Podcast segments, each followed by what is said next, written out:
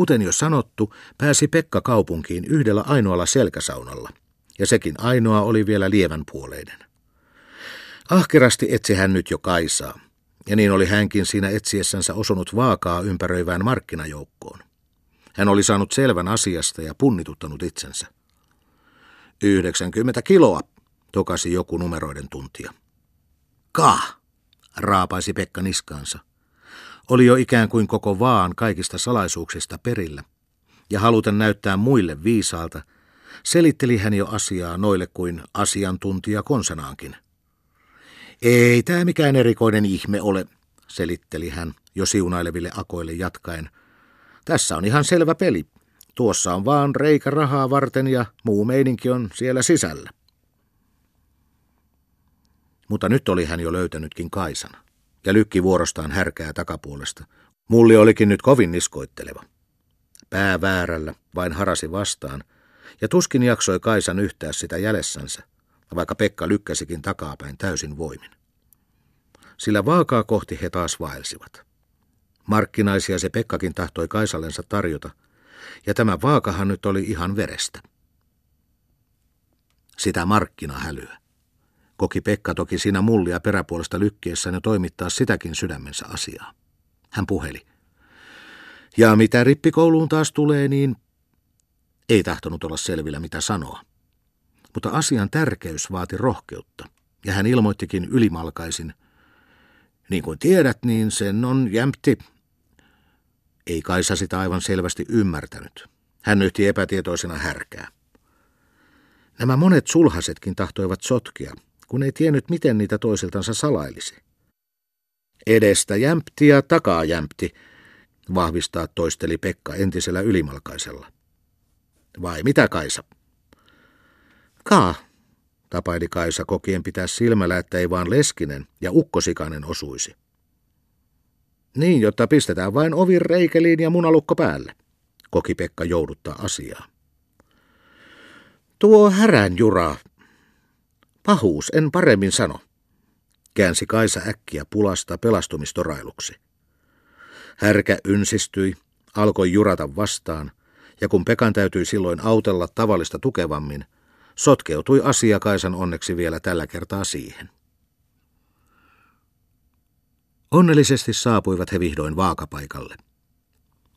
Se on tämmöinen laitos, selitti Pekka sinne tultua.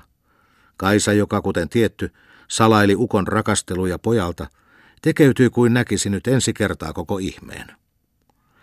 No en olisi tässä maailmassa moista uskonut, siunaili hän. Pekka tunsi taas olevansa viisas, sekä rippikoulun perusteella että muutenkin. Tässä on ensin reikä, johon pujotetaan raha, selitteli hän. No kaikki reijät ne pitääkin jo tässä Nurmeksen kaupungissakin olla, jatkoi Kaisa teeskentelyä mutta nyt käski jo Pekka. Kapitävässä siitään paranee, niin jotta nouse vain siihen. Niin sittenpä hän tiedät. No ihanko tässä nyt, esteli Kaisa, samalla jo kömpien vaakaan. Vieläkö se nyt tääkin vanha akarraato punniten paranee?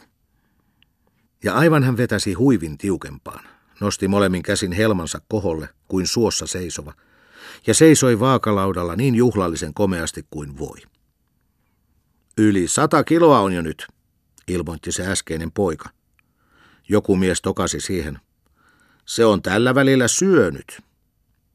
Mutta Kaisa löi muka ihmetyksestä reiteensä ja sotkeakseen asiaa, ettei Pekka edellisten puheista huomaisi hänen olevan jo toistamiseen punnittavana, siunaili hän.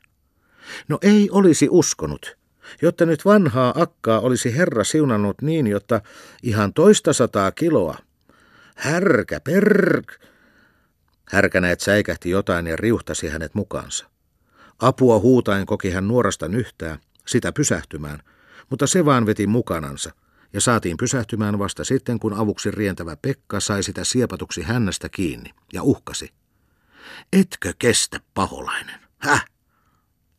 Miten topakkaa? Härkä seisahtuikin kuin naulattu ja väänsi muljottavaa härän katsetta syrjäsilmin. Kaisa alkoi sitä hyvitellä, rauhoitella ja taputella, puhelen sille lempeitä hyväilysanoja.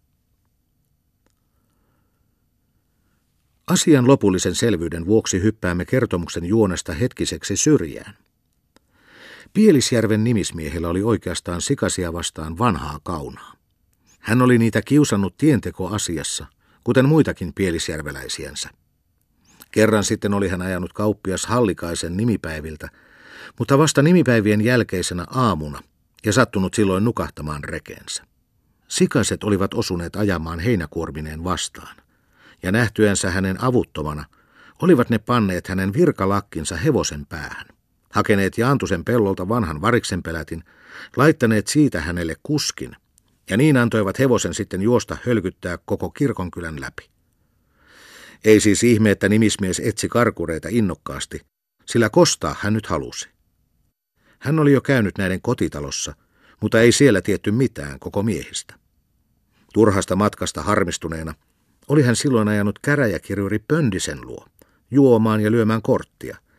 Ja sillä matkalla oli Pellisen vävyn lautamies osunut vastaan ja alkanut kertoa, että hän on menossa sikasia manaamaan. Niin sai Vallesmanni vihiä siitä, missä miehet ovat, ja ajoi nyt koston himon kiihdyttämänä etsimään näitä nurmeksesta.